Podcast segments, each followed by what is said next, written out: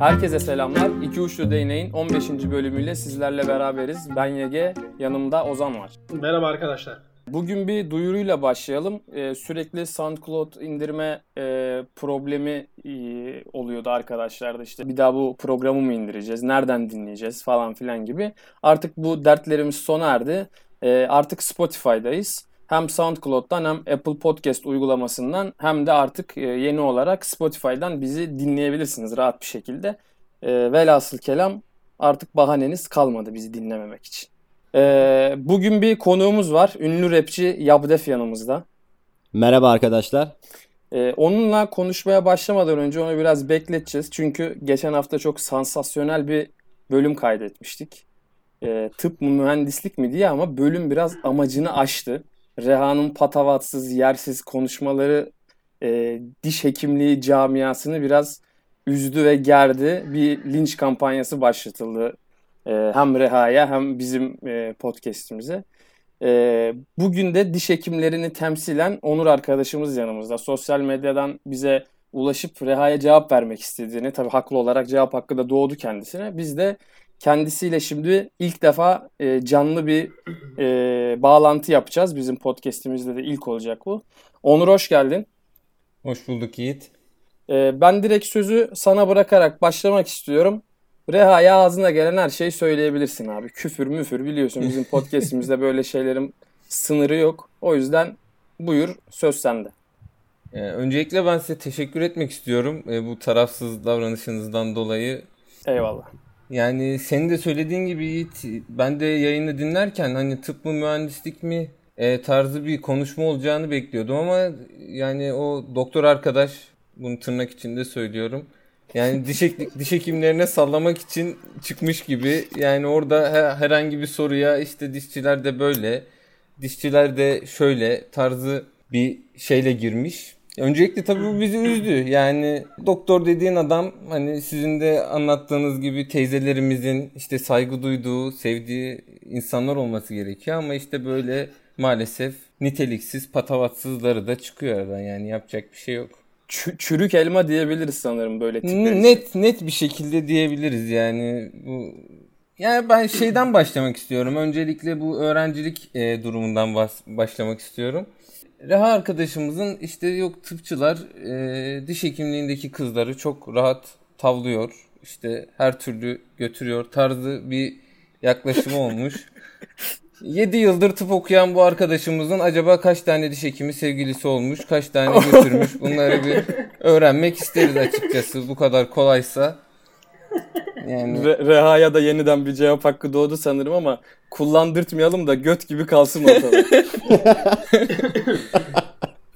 Yani diş hekimliği de tıpta çok yoğun bölümler olduğu için genelde zaten başka öğrenci görmüyoruz. Hani biz de çok izole bir ortamda okuduk. Benim de 6 yıllık kız arkadaşım var. O da işte benim zaten sınıf arkadaşımdı.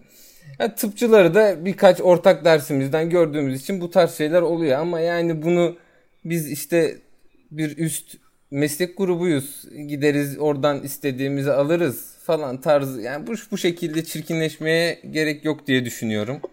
Evet, hoş değil bence de. Notlarıma bakayım çünkü arkadaş bayağı bir yarım saat diş hekimliğinden konuştuğu için. Tabii, buyur. Mesela işte hani ben Katü'de okumadım ama Katü'de demiş ki İşte tıp fakültesi en yukarıdadır, oradan aşağıya bakar ama diş hekimliği fakültesi aslında ondan da daha yukarıda olduğu Katü'yü bilen herkes için. Evet, o da bir yerden yani sonra fark etti bunu. Ben bu bilgiyi vermeseydim keşke oldu yani. Evet, programda da onu bir hissettik. Batırdığını o da fark etti. Evet. Plaka olayı döndü yine geçen şeyde. Yok doktor ameliyata yetişiyormuş da plakadan bakanlar yol veriyormuş da bilmem ne. Yani bunlar uydurma şeyler. Evet. Yani tamamen ego nedeniyle alınmış, yapılmış şeyler. Yani bunu da bir şeye oturtmaya gerek yok. Yani dediğiniz gibi o zaman avukatta yok şeye davaya yetişiyordu. Yolunu açtılar falan yani. Yani böyle şeyleri... Buyur Ozan, lafını böldüm. Mesela sizde yok mu hani acil kanal tedavisine yetişmem lazım falan tarzında şeyler yok mu yani? Var tabii, biz de o yüzden işte Tabii biz de o yüzden alıyoruz. Yani o DT plakalarının sebebi de o yani. İşte atıyorum dolgu yapılacaktır, hasta bekliyordur, arıyorlar. Yani yolu açın, ben geliyorum dolgu yapacağım diye. O şekilde biz de o yüzden alıyoruz plakaları. Peki Reha şeyi de sormuştu geçen hafta. Bu DT, dentistin DT'si mi yoksa diş tabibinin DT'si mi diye. Var mı bunun kesin bir bilgisi? Yani bunun bir bilgisi yok. Bence çok bir önemi de yok. Bilmiyorum, dentistten geldiğini düşünüyorum ama yani diş tabibi biraz eski bir kelime, yani hiç kullanmıyoruz biz kendi aramızda açıkçası. Peki yine benim notlarımda aklıma takılan şeyler var yine Reha'nın serzenişlerinde. Bu dişçi denmesi sizi rahatsız ediyor mu gerçekten? Yani şöyle, beni rahatsız etmiyor açıkçası. Yani birinin bana dişçi veya diş hekimi demesi beni bir yere getirip bir yerden de düşürmüyor. Ama bu tarz tripler var. Evet, kabul edelim ki bu tarz arkadaşlarımız var. Yani işte bize dişçi diyemezsiniz, biz hekimiz tarzı bir şey var ama o da yani insanın egosundan kaynaklı bir olay diye düşünüyorum. Yani bunu bir doktora da gidip sen tıpçısın. Üniversite öğrencileri için tıpçılar ama dışarıdaki bir insan bir doktora tıpçı dese yine ego sahibi insanlar bundan alınır diye düşünüyorum yani. Evet doğru, bunu o Reha'ya da sormuştum geçen bölümde. Tıpçı deyince rahatsız oluyor musunuz diye. O genelleme yaparak konuştu tabii. Yok tabii ki, ne alakası var, niye rahatsız olalım, istediğinizi söyleyin falan filan dedi ama buna takılan insanlar da olabilir tabii. Yani plakasına DR yazan adamlardan bahsediyoruz. Tabii ki bununla da rahatsız oluyorlardır diye düşünüyorum. Yoksa gidip oraya tıpçıyı anımsatan bir plaka da alabilirdi rahatsız olmayan biri.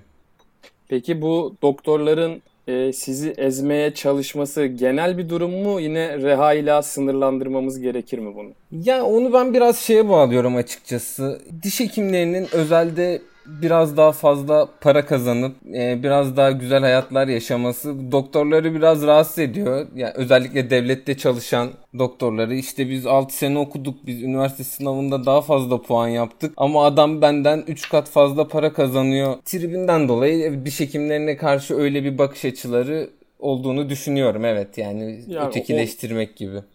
Onu ben de not etmiştim. Sizi kıskanıyorlar mı acaba diye, ben sormadan sen söyledin. Çünkü kısmen daha rahat bir hayat yaşıyorsunuz onlara göre. Yani okuma kısmından bahsetmiyorum ama mezun olduktan sonra daha derdi az olan bir meslek. Ama yine de güzel para. İkisi kıyaslandığı zaman yine güzel bir para kazanıyorsunuz. O yüzden sizi bir çekememezlik de olabilir doktorlar arasında. Ya ben direkt böyle olduğunu düşünüyorum açıkçası. Yani evet, devlet memuruyken onlar bizden daha fazla para kazanıyorlar ama bizim bir de özel sektörde çalışma gibi bir şansımız var ve gerçekten hani muayenehanesini tutturmuş bir diş hekimi de çok iyi paralar kazanabiliyor.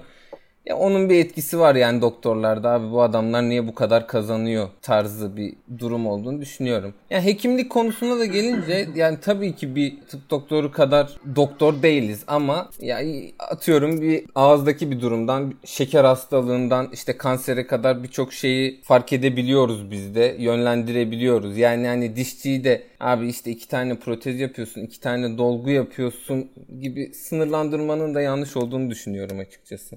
Eyvallah. Onur, eklemek istediğin başka bir şey var mı? Yok, teşekkür ediyorum bu şansı verdiğiniz için ve tarafsız davrandığınız için. İyi yayınlar diliyorum size. Biz teşekkür ederiz. Bizi aydınlattın. Bizim için de bir ilki yaşamamıza vesile oldu bu canlı yayın bağlantımızla. Teşekkür ediyoruz tekrar. Görüşmek üzere. Görüşmek üzere. İyi yayınlar. Bay bay. Şimdi Onur'u atıyorum.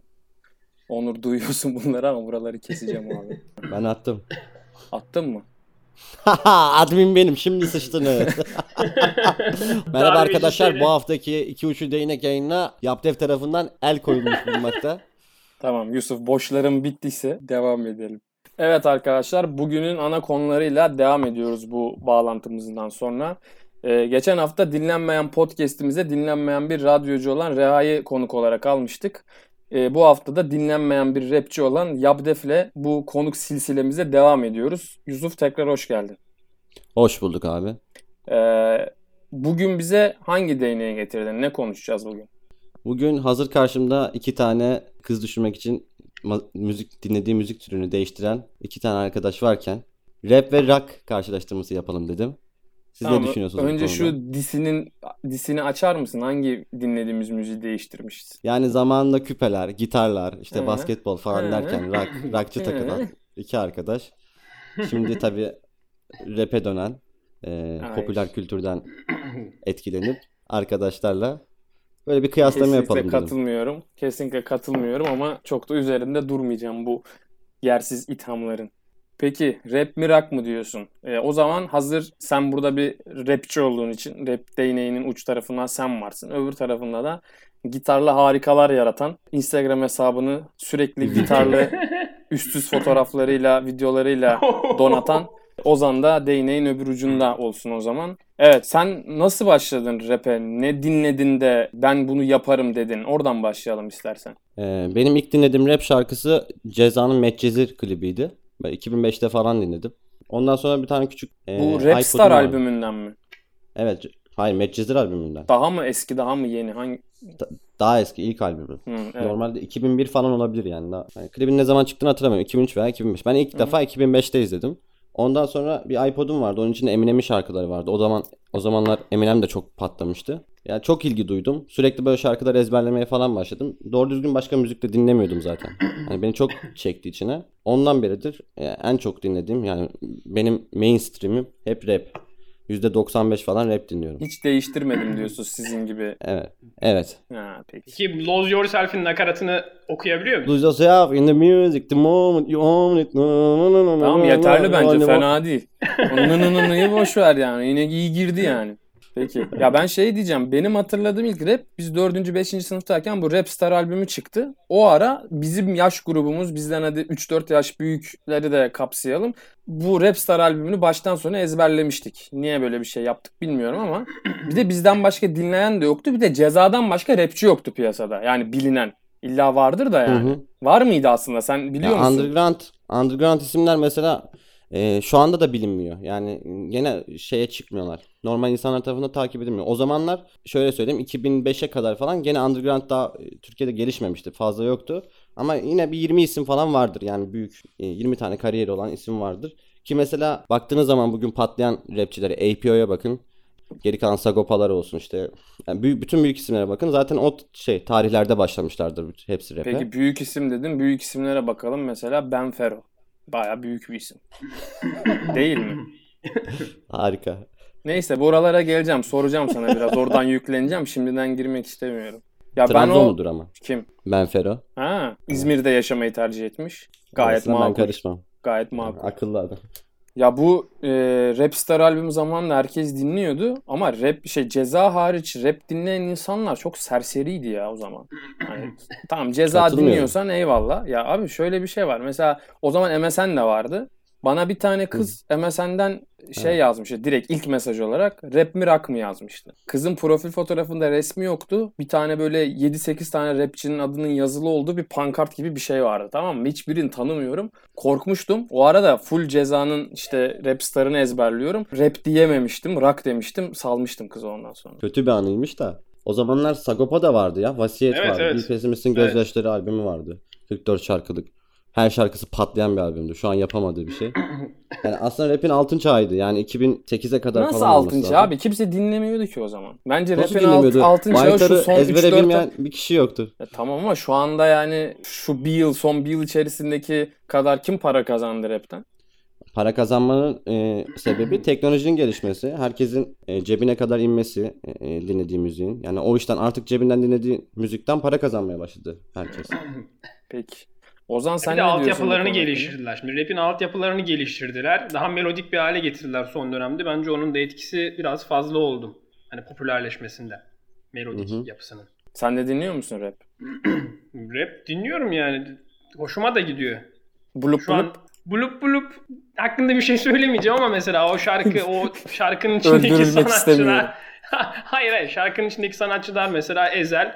Çok yetenekli bir adam yani. Dinlemekten de zevk alıyorum kendisini. Ceza'ya zaten boşa saygı duymuyoruz. Herif iyi bir müzisyen. Peki bir şey soracağım. Asıl herkesin, milyonların aklındaki soru. Kim daha fazla kız düşürüyor? Rapçiler mi, rockçılar mı? Ozan'la başlayalım. Şimdi ben şöyle söyleyeyim. Rapçilerin takıldıkları ortamları böyle biraz bugüne kadar düşündüğümüzde hani böyle bir videosunu açıp canlı bir şey dinlemek istediğin zaman hani ya böyle disleştikleri yarışmalar var, freestyle yarışmaları var ya da işte kendi konserleri var. O konser kayıtları da son dönemde ben görüyorum. Hani eski çekilmiş bir konser kaydını en azından Türkiye piyasasında çok fazla göremiyorum. Ama işte bundan 5, 6, 7, 8 sene önceki freestyle'ları görüyorum. Hani mesela oradaki seyirci kitlesine baktığım zaman ben oradan bir kız düşürmek istemezdim. Bunu söyleyeyim. Hani öyle şimdi siz de belki seyretmişsinizdir yani. Düşürsen zaten muhtemelen hapse girerdin kardeşim. Yani bilmiyorum. Herhalde. Biri tarafından vurulabilen o. Bir de o piyasadan kesin başka bir MC'nin sevgilisi falan ya da eski eksi falandır. Tehlikeli olabilirdi yani. Biri tatata beni tarayabilirdi o sırada yani. Abi zaten böyle rap'le aşırı içi dışlı olan yani şu anki popülerden bahsetmiyorum yani. O bana MSN'den yazan kız kafası. Onu gördüğüm zaman suratıma Killa Hakan'ın suratı geliyor. O da uzun saçlı. Onun kız hali geliyor. Yine sürekli gözlükle gezer. Kudurmuş piç kurularına gelsin. Aynen ya. İnsan çekiniyor biraz. Ya aslında şöyle şu an gözde olan hani her zaman gözde olan moda olan şey kızların ya da yani insanların şeyini çeker, ilgisini çeker. Şu anda da rap öyle. Şu anda rap bildiğiniz gibi en popüler müzik türü. Zaten yıllardır Amerika'da da böyleydi. En havalı müzik türü rap olduğu için şu an rap dinleyenler, rapçiler bir adım daha önde gibi gözükebilir. Yani rock'ın modası da biraz geçti gibi. Şöyle de diyebiliriz. Eskiden çıkan çok kaliteli işler ve çok seri çıkan, atıyorum rock grupları çok fazlaydı eskiden. Şimdi o serilikte çıkmıyor. Ben yani yakın zamanda popüler olmuş bir rock şarkısı bilmiyorum mesela. Doğru şu an çıkartıyorum Ozan daha iyi. Dinleyeceğim Türkçe olarak mesela dinleyeceğim zaman hala Mor ve Ötesi, hala Duman dinliyorum. Evet. Hala onları dinliyorum yani. O tat çıkmıyor. Mesela zamanında Şebnem Ferahlar olsun, evet. Teomanlar olsun, Dumanlar olsun hepsi bir klasik sanatçılar. Yani o kadar kült sanatçılar ki o tarz şeyler çıkmıyor. Yani rap'te de çıkmıyor yalnız ama rock'ta biraz kısırlık var. Yani kısır bir süreçten geçiyor rock. Bunda ama bence şunun da etkisi var. Hani bazı değil çoğu müzik türü için hani yapıldığı andan itibaren bugüne kadar bazı şeyler doyuma ulaşmış. Hani yapılabilecek şeyler çoğunlukla yapılmış. Hani duymuşsun bazen yeni bir şey dinlemek istiyorsun. Hani bu sadece bizim ülkemizde de değil. Atıyorum 1980'lerde İngiltere'de, Amerika'da birçok rock grubu çıktı. Bunlar hani yön verdiler rock piyasasına ya da işte oradan evrildi bilmem metal müziğe geçiş oldu. Metal müziğin de alt kolları oldu. Hani bunlar artık çok fazla üzerine gidildiği için hani artık yeni bir şeyler üretmek de o konuda bence zor. Hani farklı şeyleri taklitten çıkmak zor. O yüzden rap de hani yeni bir nefes oldu şu an hakikaten. Çok fazla dinlenen bir müzik türü de değildi. O yüzden şu an o yeniliğinin popülaritesini yaşıyor diyebiliriz. Ben öyle düşünüyorum. Peki kim daha fazla para kazanıyor? Tabii ki rapçiler kazanıyordur. Şu anda piyasa tam ters dönmüş durumda. Tamam ama yani şimdi şöyle artık bu rüzgarı bir süre daha devam edip sonra durulacak gibi geliyor bana. Yani bundan bir sene sonra yine bugünkü kadar bütün YouTuber'lar rap'e giriyor olmayacak bence. Tabii ama şimdi şöyle bir şey var. Müzik türü sürekli değişiyor ya. Yani dünyada da değişiyor. Trend hep değişiyor. Ve bunu izliyorsun. Kendi evrilerek giden bir şey bu. Yani mesela atıyorum şöyle bir şey söyleyeyim. 10 sene önce Baytar işte Vasiyet şarkıları bugün çıksa gene aynı etkiyi yapabilir belki. Ama insanlar bunu üretmiyor artık. Yani evrildiği için artık bunu yapmak istemiyorlar. Bence, ki yapsalar çok güzel şeyler çıkabilir. Bence artık eski tarzda yine mesela Ceza'yla Sagopa'nın Türkçe rap'in ezanı olarak tanımlanan Neyim Var Ki şarkısı var ya. Onu yine Ceza ile Sagopa yapsa her türlü yine dinlenir ama aynı kalitede yine o tarzda bir şarkıyı başka iki kişi yapsa şu andaki piyasada bence dinlenmez. Bilemiyorum yani evet isim önemli. Yayma çok önemli ama yani o tadı alırsın yine ama kimse bunu tercih etmiyor. Herkes yani bütün sanatçılar yeni işlere imza atmak istiyorlar. Kendilerini tekrar etmek istemiyorlar. Şu anda da yani rap elbette bu kadar popülaritesini koruyamaz. Çünkü işler çok birbirine benzer. Hani rapte şu an yapılan her şey birbirine benziyor. Çok farklı işler çıkmıyor. Yani 2-3 tarzı olan insan var. Geri kalan her şey birbiriyle, bütün üretilen işler birbiriyle aynı. Başka bir müzik türüne evrilecek. Deep House işte trap'ten işte elektro sound'lara geçecek falan filan. Farklılaşacak yani. Bu şekilde devam edeceğini sanmıyorum. Bir soru soracağım ben.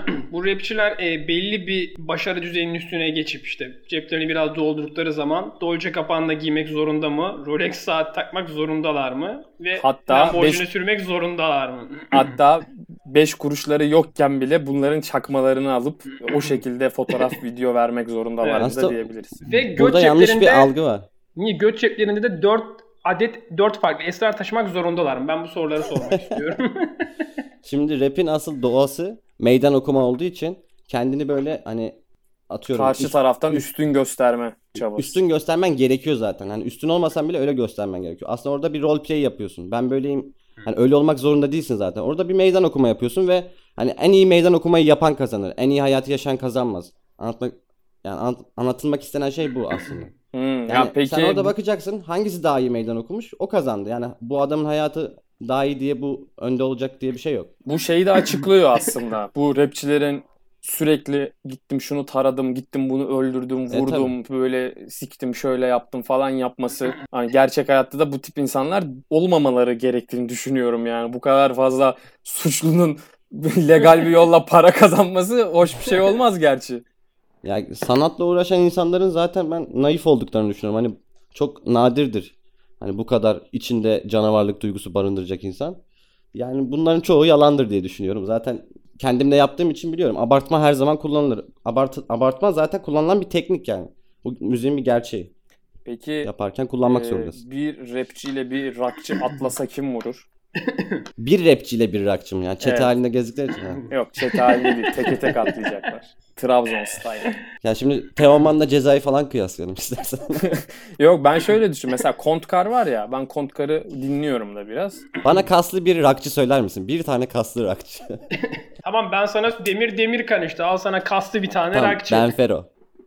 Ben Fero var da şimdi o da yeni bir adam yani, anladın mı? O şekilde çıkıyor. Adam zaten kaslıydı. Bir yerden sonra rap yapmaya karar verip onun üstüne eklemiş bir insan yani. Ya ben şöyle mesela Khontkar'ı diyordum ya, o adam bütün şarkılarında yok araba çalıyorduk, yok sonra buraya döndük, şöyle vurduk, böyle taradık, tam gangsta. Geçen videosunu izledim, sadece sesini biliyordum. Lan Zizil'in önüne gideni ya. Tabii. 20 santim kolu var, böyle keserim böyle asarım. Bak net söylüyorum, Murat Dalkılıç Khontkar'ı döver.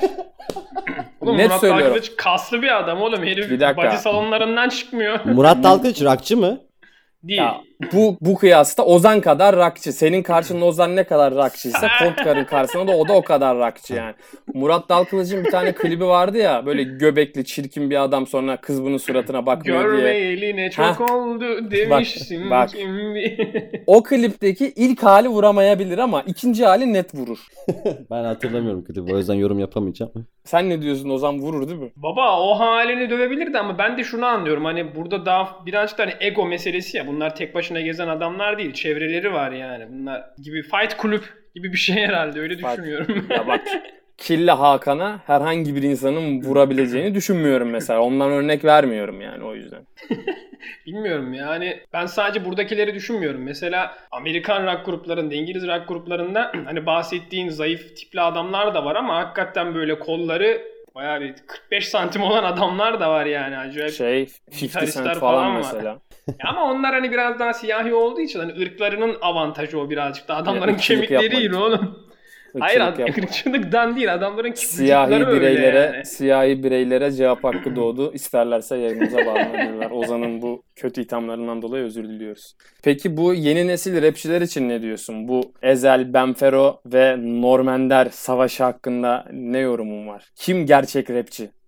Ben teker teker yorumlayacağım bunları. Hep konuşmak istediğim bir konu. Evet, geldik. Şimdi Ben Fero rapçi falan değil zaten. Ben Fero tamamen güzel bir pazarlama ürünü. Yani Ben Fero yerine herhangi bir insanı da aynı şekilde çıkartıp ünlü yapabilirlermiş. Bunu anladım yani Ben Fero şarkılarından sonra. Sadece altyapı üzerine kuruldu bir şeyle şarkısı var. Yani şarkıların hepsi bu. Altyapıları hareketli. Yani üzerine bir şey söylemesen bile o şarkı dinlenir gibi bir şey var.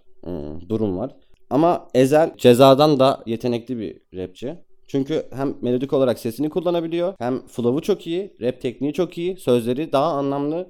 Yani Ezhel muhtemelen Ceza'dan daha yukarı noktalara geldi zaten ama daha da üste gidecektir. Sadece yaptığı bazı yanlışlar var. Yani toplumu uyuşturucudan bahsetmesi, trap'in doğasında olan konuları Türkiye'de bunlardan bahsetmeye başlamak için çok erken şu an, ben öyle düşünüyorum. O yanlışlarını ya düzeltecek ya da işte Türkiye buna alışacak. Bir şekilde kabul ettirecek Türkiye'ye. Bir araya girebilir miyim? Lafını balla kesiyorum. Tabii ki. Ya bu böyle şeylerin konuşulmaması. Ya sonuçta Amerikan rapinde bunlar var ve bunlar dinleniyor. Hani bu biri özendirmeye giriyor mu? Ben şey yapmıyorum ya, bir şeyin Türkiye daha buna hazır değil diye bir şeyi Türkiye'de yapmamak yanlış geliyor bana. Hayır, Türkiye buna hazır değilse bunu dinlemez. Bitti, bu kadar. Hı-hı. Sen bunu yapmaman lazım dememen lazım bence. Ya, yani şöyle bu bütün diziler, filmler, müzikler hepsi için geçerli. Yani bütün sanat ürünleri için geçerli. Mesela bir filmde yanlış bir sahne ya da bir Türk dizisinde İşte şiddet var, şu var, var. Çukur yasaklansın, bu yüzden şiddet artıyor. Bir bölümünü bile izlemedim Çukur'un bu arada. Yasaklansın demek yanlış bir şey bence. Bence bu de yanlış. Ben de gerçekten kötü bir şeyse insan bunu izlemesin. Konu kapansın o zaman, bundan bu kadar şikayet ediyorsanız. Bu çünkü bütün şeylerde var ki. Hangi Netflix'te izlediğimiz bayıla bayıla filmlerin, dizilerin hangisinde şiddet yok? Hepsinde var. Bu her topluma farklı sirayet ediyor olabilir yani. Toplumu değiştirmek lazım burada. Ya bu uyuşturucu konusu biraz daha farklı bir durum. Çünkü hani uyuşturucu özendikten sonra elde etmesi çok zor olan bir şey değil. Mesela diyelim sen insanların öldürüldüğünü falan görüyorsun dizide. Buna özenmek çok olası bir durum değil. Yani içinde o duygu yoksa insanı öldürmeye özenemezsin ama uyuşturucu mesela çok kolay etkileyebilir. Hani küçük yaştaki bireyleri. Yani uyuşturucu biraz daha hassas olunması gerektiğini düşünüyorum. Benim fikrim öyle. Hani Amerika'da da öyle olması gerekiyor. Türkiye'de de öyle olması gerekiyor. Ama gerçeklerden bahsetmek sonuçta bu sanat. Karışamazsın. Ya, hukuki anlamda bir şey yapamazlar. Bundan bahsedebilir yani. Herhangi bir bence mahsuru yok. Ama Türkiye'de işte sürekli uğraşıyorlar. Yani bahsettiği için devamlı peşinde duruyorlar. Dava açılıyor. Sürekli şikayet alıyor falan. Peki, onun için bu sıkıntı yani. Doğru. Tamam, bir şey demiyorum ama yani bu başka bir programın konusu olabilecek geniş bir konu. O yüzden burada çok fazla sana cevap hakkımı kullanmayacağım. Norm Ender'e geleyim ben. Hı hı. Ben Norm Ender'i hiç beğenmiyorum. Şöyle, kendisi bir müzisyen. Niye? Sikti ortalığı çünkü, değil mi? Hayır, şarkısıyla alakalı değil. Şarkıda söylediği şeyler de doğru bu arada.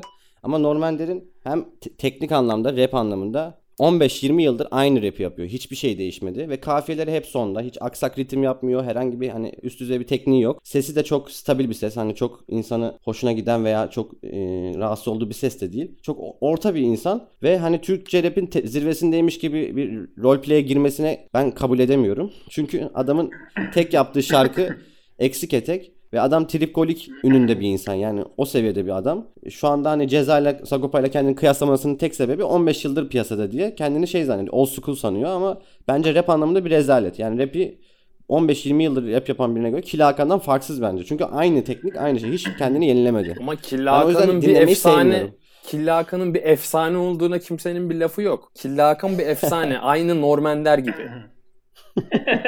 Ben beğenmiyorum. Şarkısında haklı ama yaptığı şarkının da altyapısı güzel, hareketli diye tuttu. Aynı Ben Fero gibi. Ben Fero da aynı şekilde tuttu. Yani kendi normal şarkılarından bahsediyorum. Yani o yüzden hani çok saygı duyuyorum ama çok sevdiğim, dinlediğim bir insan değil Norm Ender. Ozan, sen ne diyorsun Norm Ender hakkında? Norm Ender mi, Killa Hakan mı? Ya ben şöyle bir şey söyleyeceğim. Şimdi Norm Ender'in şarkısının hani ilk kısmında güya bu Ezhel ile Ben Fero'nun söyleme tarzlarına böyle ithafen böyle o tarzda bir flow akıyor ya işte şarkıda. Bu arada bir şey söyleyeceğim. Çok kısa araya giriyorum. Sadece Ezhel ve Ben Fero'ya değil. O kadar fazla insana gömüyor ki. İkisi meşhur olduğu için aslında şey yapıyor yani. Onlar biliniyor yani. Ben şimdi Yusuf'un ithamına da bir cevap niyetinde olacak. Yani bir yerden sonra değil, yaklaşık 2 senedir bayağı yoğun bir şekilde Türkçe rap dinliyorum. Çünkü sporda dinlemenin motive edici olduğunu fark ettiğimden beri Türkçe rap dinliyorum yani. 7-8 kişiye falan gömüyor şarkıda. Buyur devam et, kusura bakma böldüm. Ha, problem değil. Şey diyeceğim şimdi, o adamın Ben Fero ile Ezhel'e benzeyen, senin söylediğin şekilleri, başka tarzlara da benzeyen o flow'ları mesela bakıyorum. Aklımda kalmış mı? Evet, kalmış. Hani o sert kısma geçene kadar, şarkının yarısından sonraki kısma kadar olan nakarata kadar olan kısım işte. Hani kafiyeler falan basit, sözler basit, kısa. Bakıyorum ama onlar aklımda yer edinmiş. Hani kalmış aklımda. Ben böyle klasik bir oturup rap dinleyicisi olan bir insan değilim ama hani bir şekil bana hitap edebilmiş. En azından beni dinleyici olarak alabilmiş şarkı yapmasını ama bir yönden de bakınca hani adamları böyle kıyaslamak demeyeyim de değerlendirmek için mesela Norm Ender'in şarkılarını açtım, dinledim. Geçmişten gelen eski şarkılarını falan. Herhangi bir tanesi bana hitap edemedi. Bence en güzel şarkısı bu attığı diss. Ya bir rapçinin de bence en güzel... Atma kalbin, yani taşa dönmüş senin. Bu güzel yani... değil mi? Güzel işte. Bence değil yani. Çok basit, anladın mı? Çok basit yani. Bilmiyorum, belki yaratıcı bir şey gibi gelmiyor. Ben bilmiyorum, bir rapçinin de en güzel şarkısının bir diss olması bence, bilmiyorum, benim hoşuma giden bir durum değil. Hani belki ya Yusuf daha çok rap'in içinde, belki o farklı düşünür ama adamın en güzel şarkısı diss. Yani bir tane hayata bakış açınla alakalı bir şarkı yap. Hayata bir diss at. Bırak adamları, kişileri ve kurumları kişileri bu kadar eleştirmeyin yani. Ya kardeşim eleştiriye açık olun biraz ya. Rap dediğin diss'tir abi. Diss atılmadıktan sonra kim rap dinler ya? Şunu diyorum ben sana. Adamın en güzel şarkısı benim kanaatimce attığı diss ya. Bir tane bir açık tamam. Bir şarkı yap da o da çok güzel olsun. En güzeli demeyelim de en çok dinleneni diyelim. Çünkü bence yani aslında... en güzeli de o. Ya, eksik etek var abi. Ya, eksik etek yok onu geç. Tamam ama yani şimdi unutmayın ki hepimiz zamanında eksik eteği ezberledik yani. Bu adam da bu şarkıyı 10 yıl önce yazdı. Şimdi onunla yargılamayalım. İnsan. Hayır ya oğlum adamı yargılamıyordu. Eksik etek çıktığında biz ilkokuldan yeni mezun olmuştuk. Yani o tamam zaman o da liseliydi muhtemelen sağlıklı... eksik eteği yazdığında. Yani şöyle gireyim ben araya. Yani rapteki yapılan bütün şarkılar aslında bir diss. Bunu sadece rapçiye yaptığın zaman adı diss oluyor. Konusu değiştiği zaman diss olmuyor adı yani. Rap'in zaten doğası bu. Anlatmak istediğin şeyi sert bir dille getirmek. Bu da yani tarz olarak hep diss oluyor. Anlatabiliyor muyum? Anlatabiliyor muyum? Kanka bir şey sor. Bak bu sesi kullanabilirsin şarkılarımda. Bir şey soracağım. Bu diss mevzunda mesela birisi ben de rapçiyim diyelim. Sen bana diss attın. Tamam mı? Hı-hı. Ben de diss'i dinledim. Sonra geldim senin kafana sıktım. Evet. Göt olmuş mu oluyorum ben burada? Yani evet, ben sana bir diss'le cevap oluyorsun. Veremeyip gelip seni öldürürsem yenilmiş mi oluyorum? Evet. Yani genelde kullanılan teknik şu. Biri diss atar, sonra daha güçlüyse karşıdaki o da diss atar ve öldürtür. Tekneye bak amına. Killa Hakan. İki türlü çift kill alıyor anladın mı? Amerika'da böyleydi zamanında. Türkiye'de pek yani böyle bir şey yaşanmadı ama. Killa Hakan vurmuş. Baba niye bu kadar ofansifsiniz ya? Hani mesela ben bir rockçının diğerine böyle kafasına elektro gitar vurduğunu falan hani hiç görmedim, duymadım. Siz neden neden böyle oluyor sence? Ben şöyle düşünüyorum. Biraz psikolojisi bozuk adamın işi bu. Yani çok düzgün psikolojideki insanların dinleyeceği tarzı. Yani Ben Fero'dan bahsetmiyorum. Bahsettiğim şey gerçek rapçiler.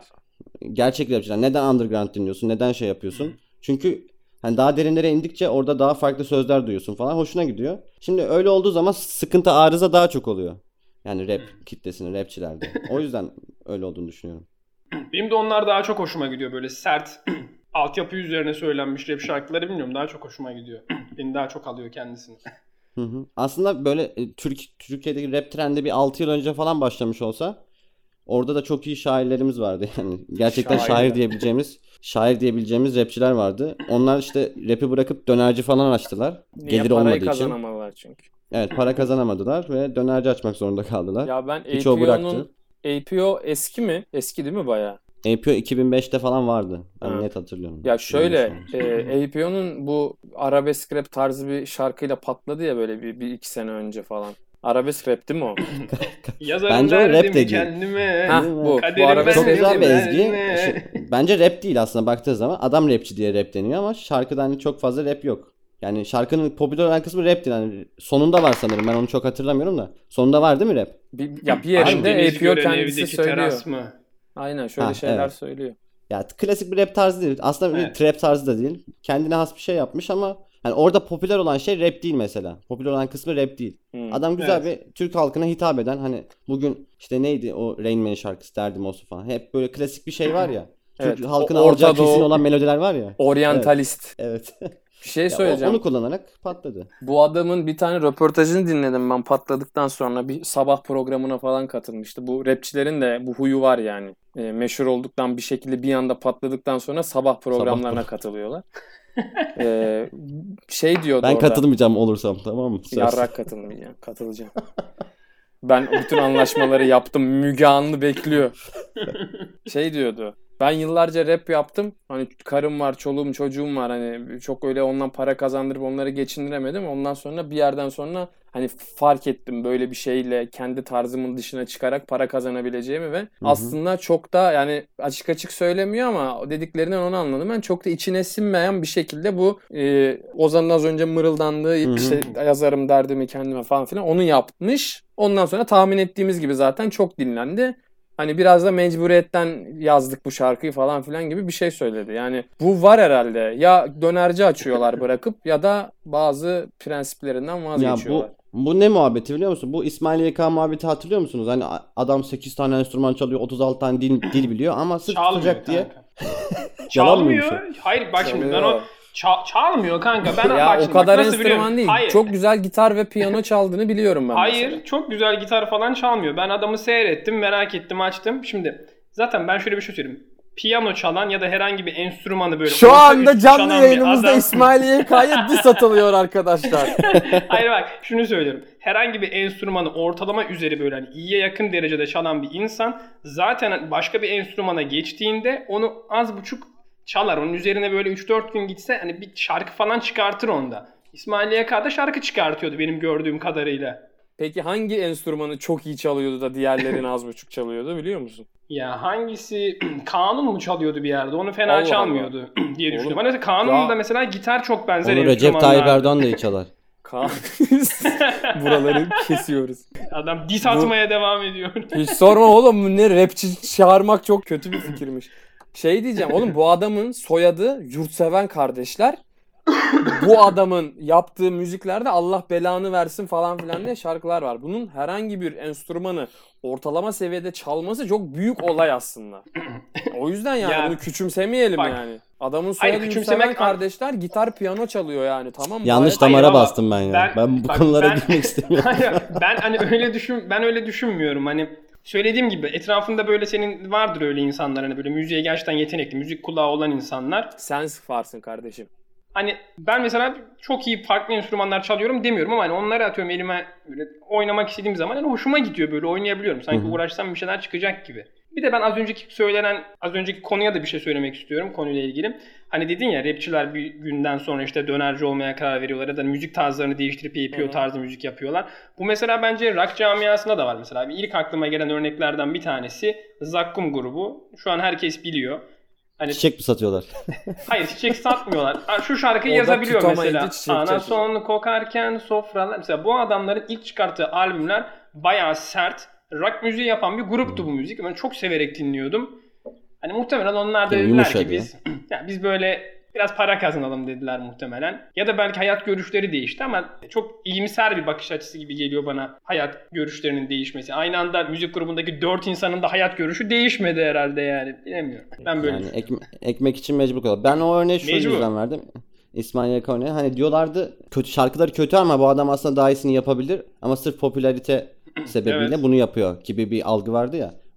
Ondan bahsettim ben. Ondan bahsetmek istedim. Yani şimdi de mesela şu trip de enteresan geliyor bana. Atıyorum adam normalde rap yapıyor. İşte eski old school rap yapıyor. Ama trap şu an para kazandırıyor diye trap'e döndü. Bunu eleştiriyorlar ya mesela. Sen kendinden ödün verdin falan. Ya adam rap yaparken bir anda işte şeye dönmüyor.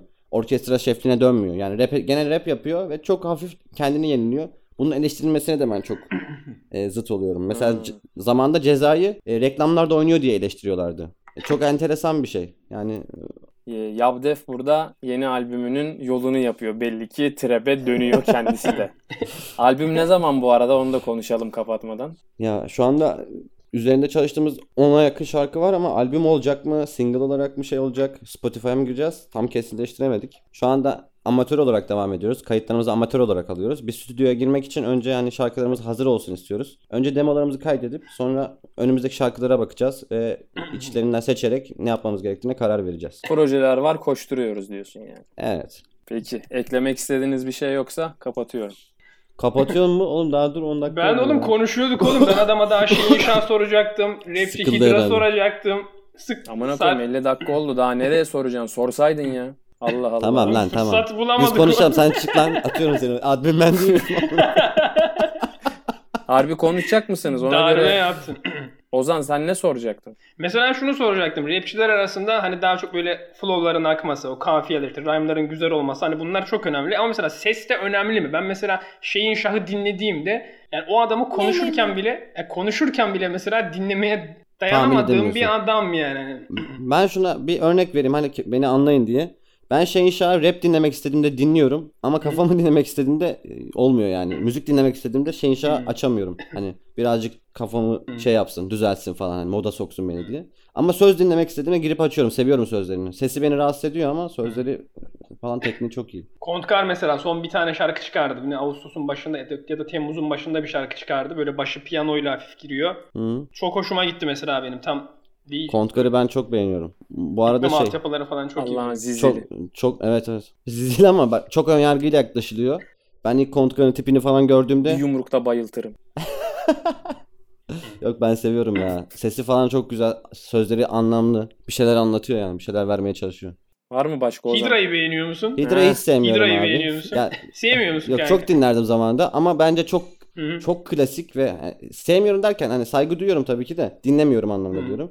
Ben öyle flex çok hızlı rap karşıtıyım yani çok beni rahatsız ediyor. Ben rap yani çok rap dinleyen biri olarak çok hızlı rap dinleyemiyorum mesela. O flex olayında yokum yani. O yüzden sevemiyorum. Bana da tarzı çok hitap etmiyor ama şeyini başarılı buluyorum yani. Adam sözü çok güzel oturtuyor şeyin üzerine. Tabii. Hani neden bahsettiğinin dışında. Adamın bütün heceleri evet, matematiği çok, iyi. Çok güzel bir akış sağlıyor. Aynen matematiği iyi diyelim evet. Başka var mı o zaman? Ben yanımda rapçi varken sormak istemiştim bunları. Biz bunları ayrı da konuşuruz. Biri menajerim, diğeri zaten feat atacağım adam aslında. Ben bunları öğrenmek istedim yani. Arkadaşlar da dinlesin onlara da. Yeni rapçiler doğarken vesile olalım dedim. Tamam Ozan 20 lira at çok konuşma. Albüm çıkaracağız çocuğa. 20 lira at. Oğlum sıkıntı. İban atıyorum 20 lira at. Peki Yab Def teşekkür ederiz geldiğin için. Ben çok teşekkür ederim. Ağzınıza sağlık. Eyvallah. Bu güzel podcast yayınlarının daha sık devam etmesini diliyorum. İyi, paylaşırsın hepsine, bizi sağda solda. Yani 58 takipçim var Twitter'da. Hani çok etki etmez ama bu benim fenomen olduğum gerçeğini değiştirmiyor bence. Değiştirmiyor. Sen yani gönüllerini değiştirmez değil mi? Teşekkür ederim. Et işareti Yabdef ile takip edebilirler seni sanırım. Evet. Evet, bugünlük de bu kadar. Soru, görüş, yorumlarınız için ikiuçludeynek@gmail.com ya da Twitter'dan IUD Podcast isimli adresimizden bize ulaşabilirsiniz. Mini değnek gönderebilirsiniz. Dediğimiz gibi Spotify'da da varız artık. Spotify, SoundCloud ya da Apple Podcast uygulamalarından bizi dinleyebilirsiniz. Haftaya görüşmek üzere. Hoşça kalın. Esen kalın. Hadi bye. Yo yo.